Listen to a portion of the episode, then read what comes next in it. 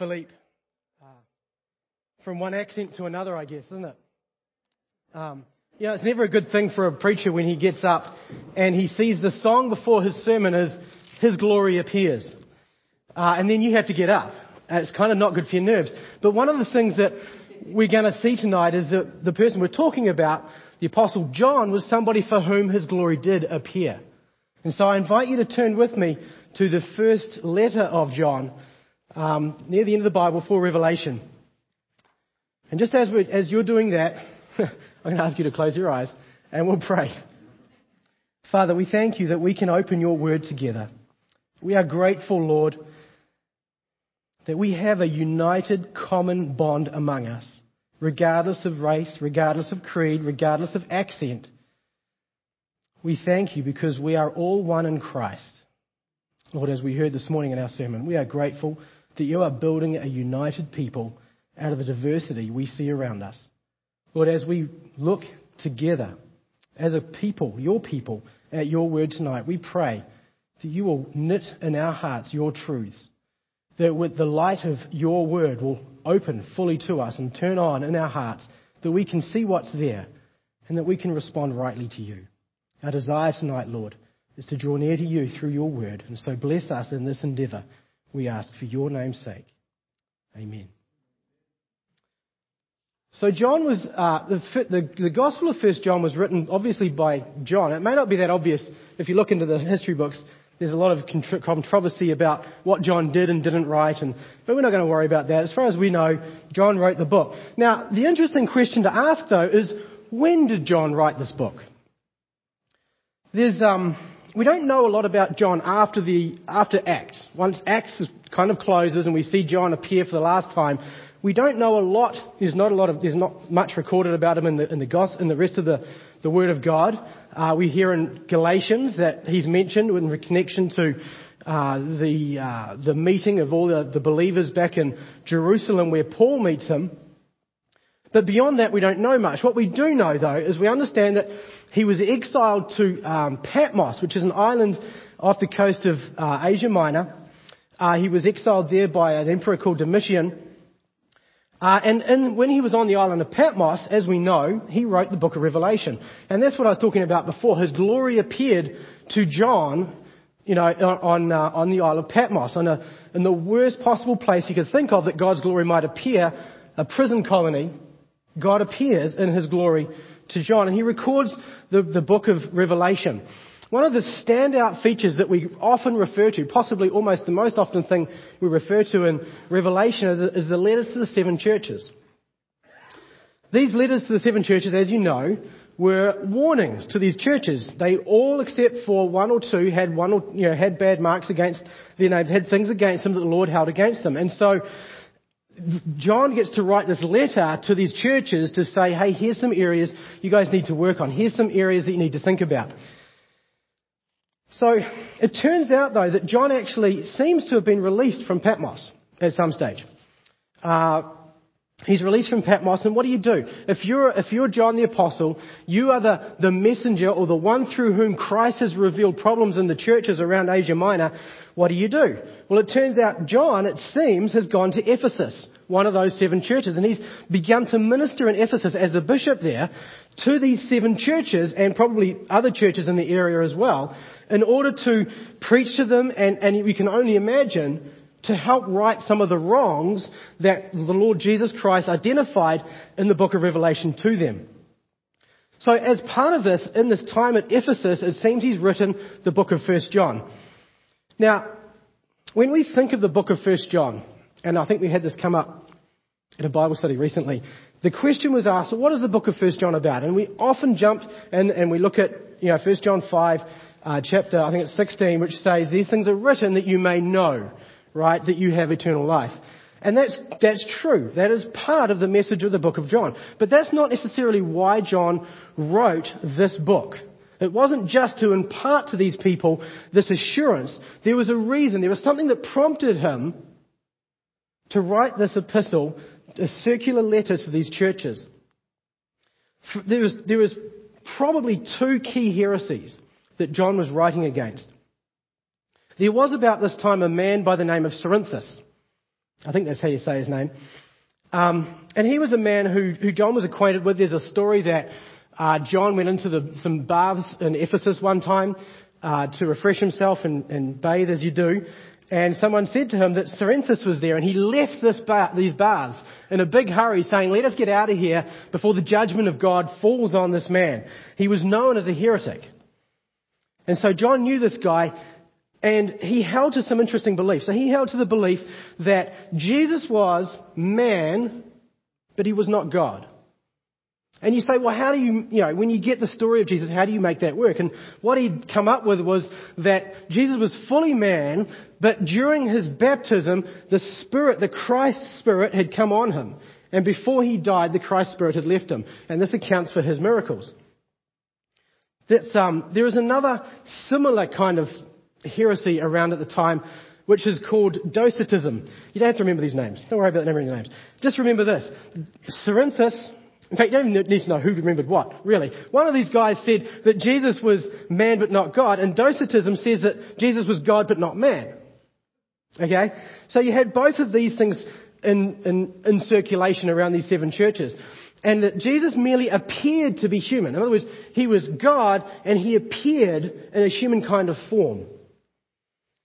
So, when you think about what this means, whenever we think about worldview, and I don't know how many of you guys have looked at philosophy and worldview, there's this big apologetics movement going on in the church at the moment, which is, it's a blessing and a curse. But, um, I mean, it's mostly a blessing. There, there are some things about it that, uh, you know, we just need to focus on Christ, right? But anyway, we need to preach the word. Let me do that. Um, what does this mean that te- the heretics were teaching? So there are three key things about every worldview that they must answer. First one is, how did we get here? Every worldview must answer the question, how did we get here? Where did all this come from? The second question was, what is the problem man has? What is it that we have a problem with in the world the way it is? And the third thing is redemption. What is the solution to man's problem? Okay. This is all just by way of introduction, so I don't want to get too deep into this. But this all came out of um, Plato, so the Greek philosopher earlier on. His idea was, and his thinking was, what we call dualism. There's two spheres. There's, a, there's, there's, there's material there's matter, which is eternal, and there's the spirit world, which we would call the spirit world, which is also eternal. And so what Plato said was that essentially the, these creation, there is no such thing as creation, there is only the molding, if you like. So creation is forever. Uh, but what they did is he, he held to the fact that these, the spirit world was kind of, was good, right? That was the divine. And the matter, the world that we live in and everything physical was bad. It was chaotic. So creation happens by this divine spirit imposing itself on the physical matter. Now, what does this mean in terms of this heresy? And this is all, what it's all basically saying is that because matter is chaotic, the problem that man has is not sin. The problem man has is that we're a good person in a bad body. You see, the, you see the problem? So both of these, these belief systems held to this kind of dualism which said that spirit is good and man is partaking of that divine nature, but at the same time we're also physical and we've got this body. When it comes to things like sin, um, what happens in the body is not the soul doing it, it's the body doing it. So we separate ourselves from these things happening, which also goes to say that, well, why worry about morality? Why worry about right and wrong? Why worry about these things at all? The problem was not so much that we needed to have these things righted or fixed up. The problem was that we need this philosophical knowledge to understand our connection with the divine. That was the key to salvation for these men. This later turned into what we now know of as Gnosticism. And we won't go into that. But this is pre-Gnostic kind of thinking. But knowing all of this now, when you look at the book of 1 John, you can start to see why he introduces it as he does. And let's have a read in 1 John 1. We read, let's read from verse 1, we'll read through to verse 10.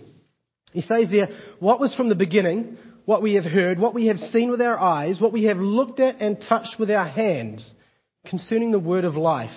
And the life was manifested, and we have seen and testify and proclaim to you the eternal life which was with the Father and was manifested to us.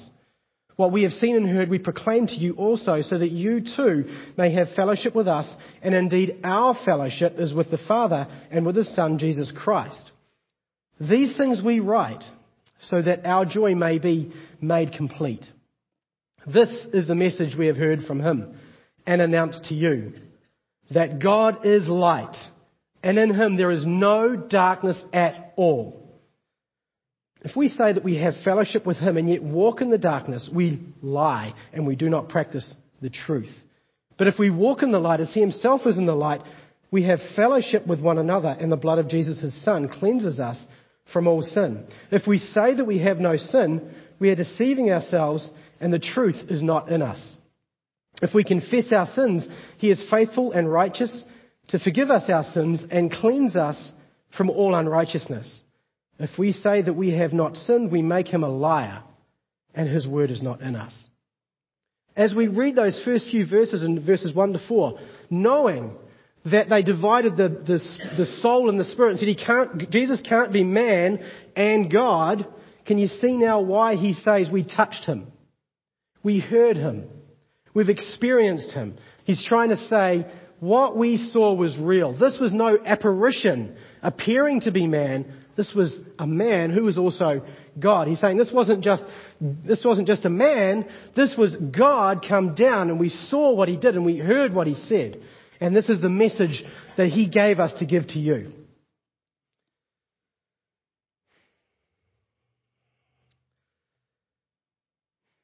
So, the overall flow of the book of 1 John is essentially chapter 1 is introduction. It talks about the incarnation of Christ and it talks about the message of God to us from through, through John.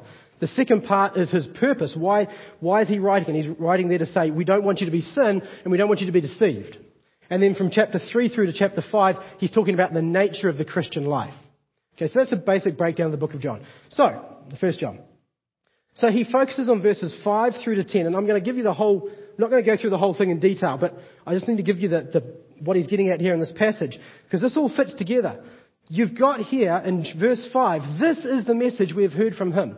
If you go through the book of 1 John, and you look at words like we write, I write, I have written, and message and promise, you can kind of start to see he's giving a message, he's giving a promise, he's writing, he's got purpose, and this has flow. And here's his message. This is the message we have heard from him and announced to you. Okay, so the whole of the rest of this book is built on verses 5 through to 10. And in this passage, there are essentially two, well, there's three key points here. The first part is about the character of God. The message that John is trying to convey here is something about God. And we see that in verse 5. This is the message we have heard from him and announced to you. What's the message, John? That God is light and in him there is no darkness at all. That's the key message. God is light. Well, John, what does it mean that God is light? What does it mean that in him there is no darkness at all? John has a, a double negative here to say there is no darkness. None. Nothing. He's making a really strong point to say that light and darkness are contrasted and God is light. There's no darkness whatsoever in him. Why is he making this point? Well, if we look in the rest of John's writing, particularly in the Gospel, we see the, this idea of light coming through again. And one passage in particular, in chapter 3, says this. It says, This is the judgment that light has come into the world, and men loved darkness rather than the light, for their deeds were evil. For everyone who does evil hates the light and does not come to the light for fear that his deeds will be exposed. Notice from this passage, first of all, that light came into the world. In the beginning of John's Gospel, he says, you know, in him was life, and the life was the light of men. Light shines in the darkness, and the darkness did not comprehend it. And then this light came into the world. This life became flesh. So John's saying it came into the world. This light came into the world. Notice also from John 3, men love darkness rather than light. Notice also that we love darkness rather than light because our deeds are evil. We are doers of the light. Doers of evil hate the light. Okay, these are all things that John's saying in John 3. He's trying to make a contrast here between light and darkness. And his point is that when it says God is light, it means he is holy and righteous and just. And good. I'm going to add good. Four things. He is holy and righteous, just and good. Okay? So when it says God is light, he's making a really firm point. God is light. God is holy. Now, he carries on after that. If you look in verses 6 through to 10, the beginning of each of those verses starts with a conditional statement, an if statement. Verse 6, if we say. Verse 7, if we walk. Verse 8, if we say. Verse 9, if we confess. Verse 10, if we say. For each one of these things, he's, he's saying we're either saying or doing something. He's making a contrast here between what we say we do and what we actually do. Okay? So if we say in verse 6 that we have fellowship with Him and we walk in darkness, we lie and do not practice the truth. There's a contrast here. Now, the key principle for all of these passages here is that God is light. How does that relate to us? Well, verse 6, if we say that we have what? Fellowship with Him. If we say we have fellowship with Him and walk in the darkness, we lie. We cannot. In other words, we can't walk in the darkness if God is light and have fellowship with God. You can't do both of those things. His point is clear that, that if we walk in the light, then we will be in the light and we will see ourselves as we, as we really are. The word fellowship, it's a, it, it carries the idea of close association, mutual interests, mutual, a sharing of a, of a common bond, if you like.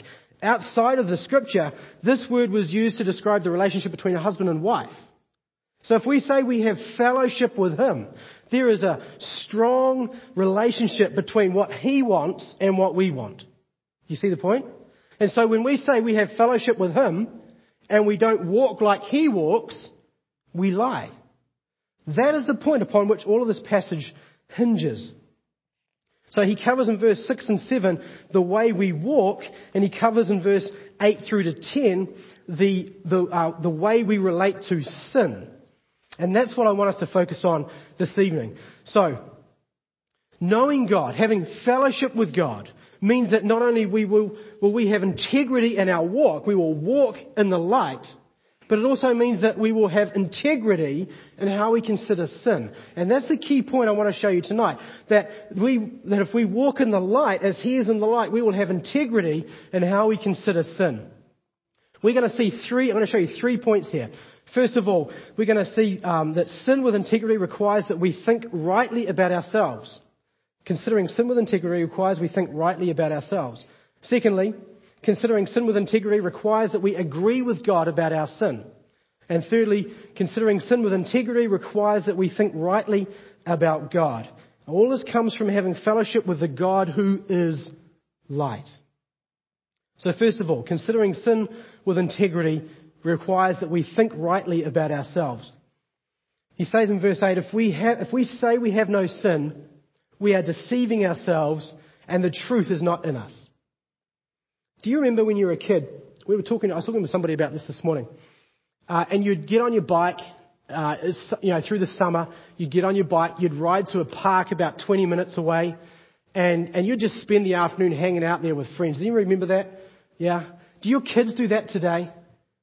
No. No. Why, why is it that we don't let our kids do that today? Well, we, we know that the world is going downhill, don't we? We know that things are getting worse. We know, you know, you can't walk down the street at night anymore uh, in, in, a lot of areas because you just don't know who's around. You don't know what is gonna, what's going to happen. You, there's a lot of uncertainty because morality is, is starting to go down the hill.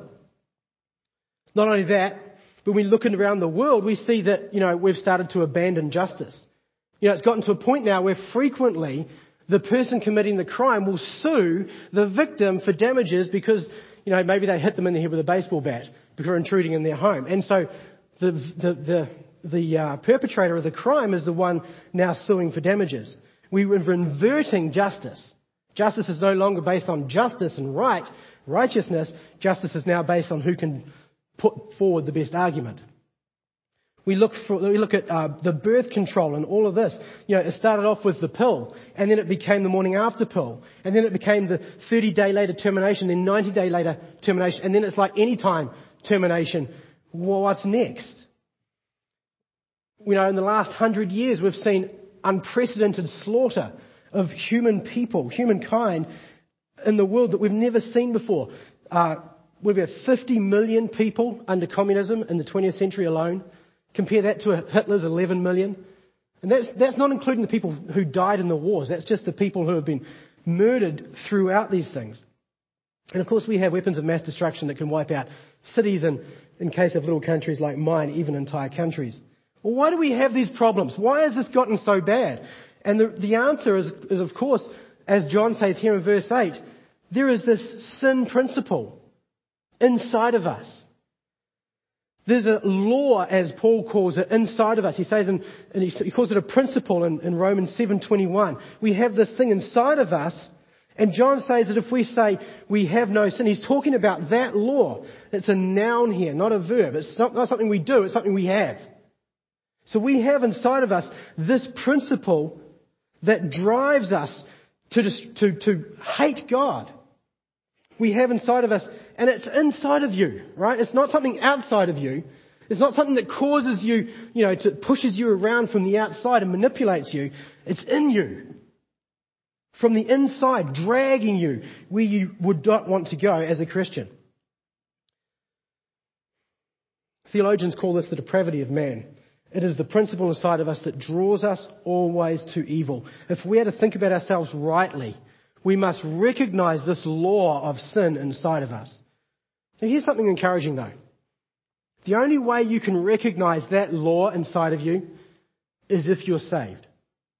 Because without the illumination of God, and remember, God is light. Without His illumination, we cannot see that sin nature in us. In fact, without the Spirit of God coming inside of us, we can't, we don't even know that we're on the back of this rhinoceros that's charging toward hell. You know, we can't even tell that we're on it because we don't know anything else. It's only when the Holy Spirit comes into us, the Spirit of truth, who tells us and informs us of the reality of who we are, that we can start to see that we are people who have a sin principle. We need the light of God. And when we see the light of, when we know God, when we have fellowship with the God who is light, we see this sin principle in us very clearly. Have you ever heard someone say that mankind is basically good? It's because they haven't comprehended the light. Have you ever heard an atheist condemn God because uh, they, they, you know, for wiping out all these idolatrous nations in the Old Testament? It's because they don't have any light. They can't see I think it's funny that sinners can stand in judgment of God, but they can't see their sin. They can't see the need for sin to be dealt with justly. They don't have the light. They haven't comprehended the light. Do you know people who are not saved? It's because they have not met the God who is light. If we are fellowshippers with God, if we fellowship with Him, and we are to think rightly about ourselves, we will see that sin. We will see that principle inside of us and we will do something about it. Having fellowship with God, with a God who is light, means considering sin with integrity. Considering sin with integrity means thinking about ourselves rightly. We are depraved. Secondly, considering sin with integrity requires that we agree with God about our sin. He says in verse 9, if we confess our sins, He is faithful and righteous to forgive us our sins and cleanse us from all unrighteousness. This is the second if statement in this passage. And here, he's not talking about what we say, he's talking about what we do. Remember, there are three I say, if we say statements, and there are three what we do statements. In this case, he's saying we confess. If we confess, last time it's if we walk. This time it's if we confess. If we confess our sins, this is a key part of being a Christian. The word confess here is an interesting word. If you go back in the Greek and you look at, well not in the Greek, you go back in history rather, and you look at how the word is used. It was used as a legal term. And it meant a, a, an agreement. You could use it to, as a contract to buy a house. You would call that, you know, by, the, by this particular word here. It would be not a confession, they would call it an agreement. Uh, it was a legal term.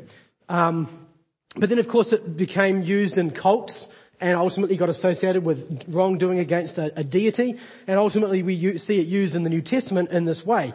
And so the idea as we go through the Bible, as we go through the New Testament is really interesting to map the usage of this word. It's not a word that is always used with sin. In fact, most of the time, in fact, in John's writings, this is the only time he uses this word confess with regards to sin. All the other times in John's writing, he's talking about confessing a person, confessing Christ. And when we think about the word as agree, and we think about it in regard to Christ, we're talking about we're agreeing with who Christ says he is. And so the content, the idea here, if we confess our sin, we're agreeing with God about this, about this, about our sin. And when it says sin, it's actually a plural. It's sins. It's talking about individual, identifiable sins. Um, we do see this word used this way in other writings. In fact, you know, if you think back to, uh, well, you go back to Matthew 6, uh, 3, 6, for instance, it says there that as people came to, the, uh, to John the Baptist, um, what was John the Baptist, what was his, what were people being baptized for with John? It was a baptism of repentance, right? And so what do we see? They were being baptized by him in the Jordan River as they confessed their sins.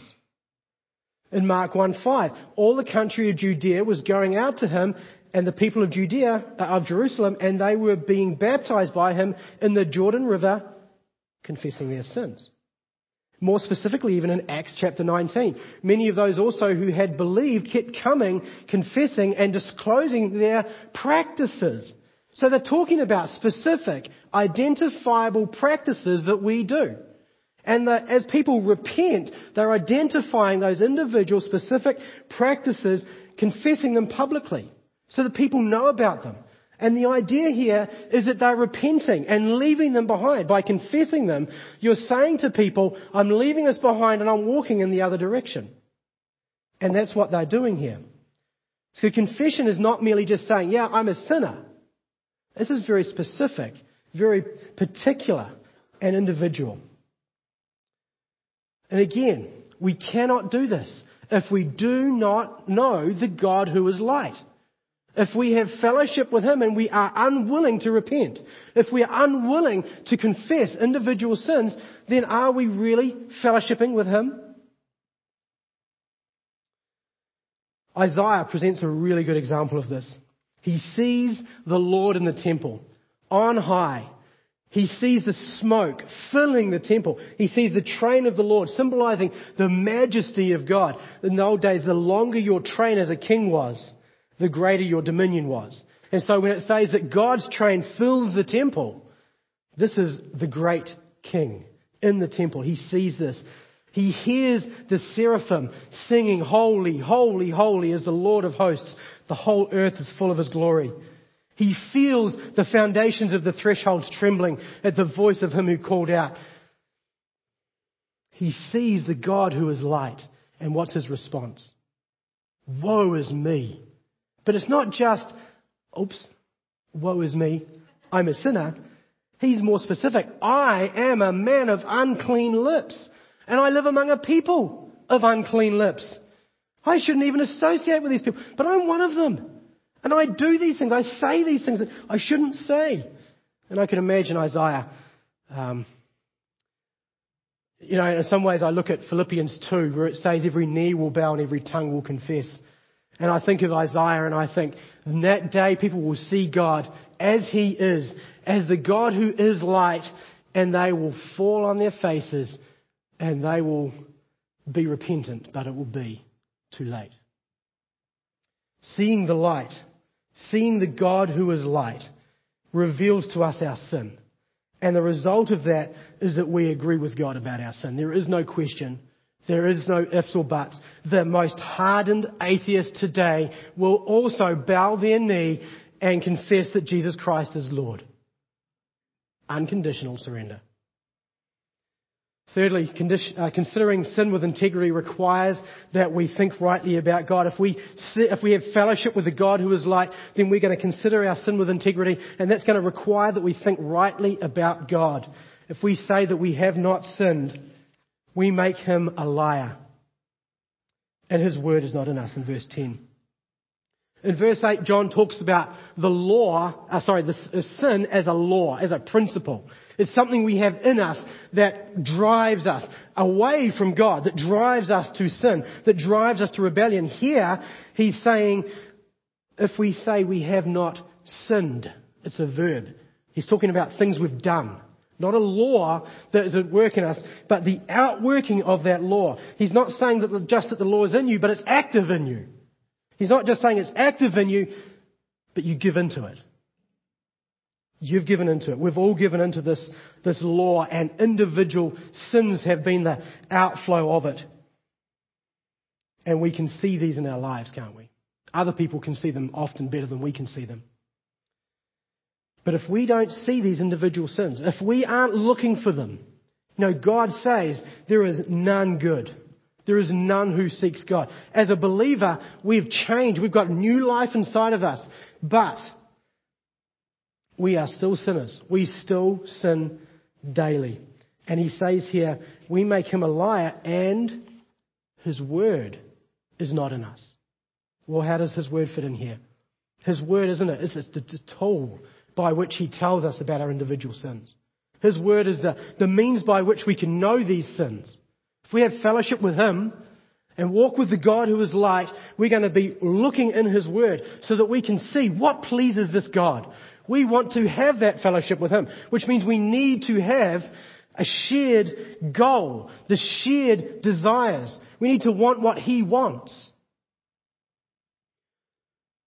And so we need to be in the Word. And as we read the Word, we're going to read passages like this. The deeds of the flesh are evident, which are immorality, impurity, sensuality, idolatry, sorceries, enmities, strife, jealousies, outbursts of anger, disputes, dissensions, factions, envying, drunkenness. I mean, what a list. It takes a lot longer to read it than you think. And as you read through that list, you should see in that list yourself.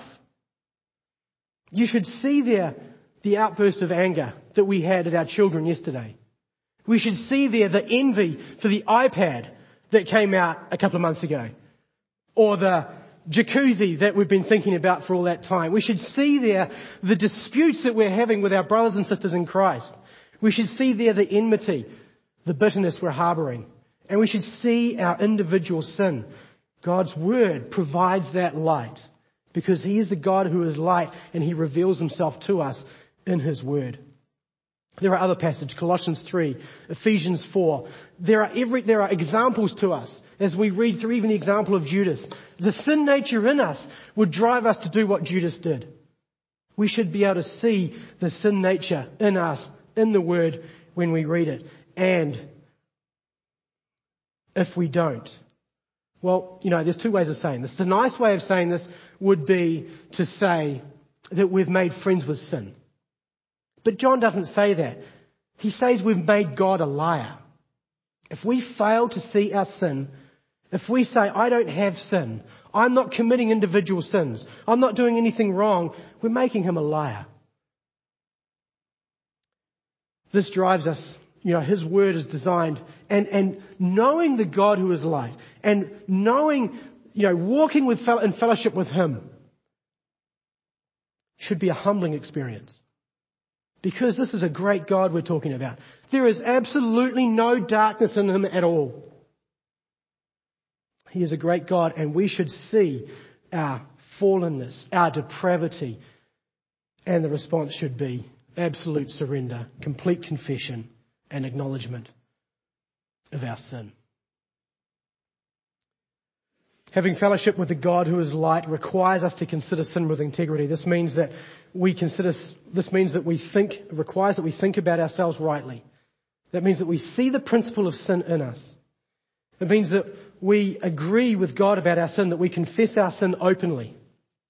It means that we think rightly about God, that we let His Word dwell in us, and we see ourselves and we let God be God and acknowledge that He is right, that we are wrong, and we let His Word change us. But there's one other consequence of walking with the God who is light. And this is in verse 9. It says that if we confess our sins, He is faithful and righteous to forgive us our sins and to cleanse us from all unrighteousness. You see, the God who is light is not just holy and righteous, but he is good. If you look at chapter 2, verse 1 and 2, he says there, My little children, I am writing these things to you so that you may not sin. And if anyone sins, we have an advocate with the Father, Jesus Christ the righteous. And he himself is the propitiation for our sins, and not for ours only, but also for those of the whole world. Jesus Christ did not come into the world to completely erase sin from our lives. But he did come into the world to propitiate our sin.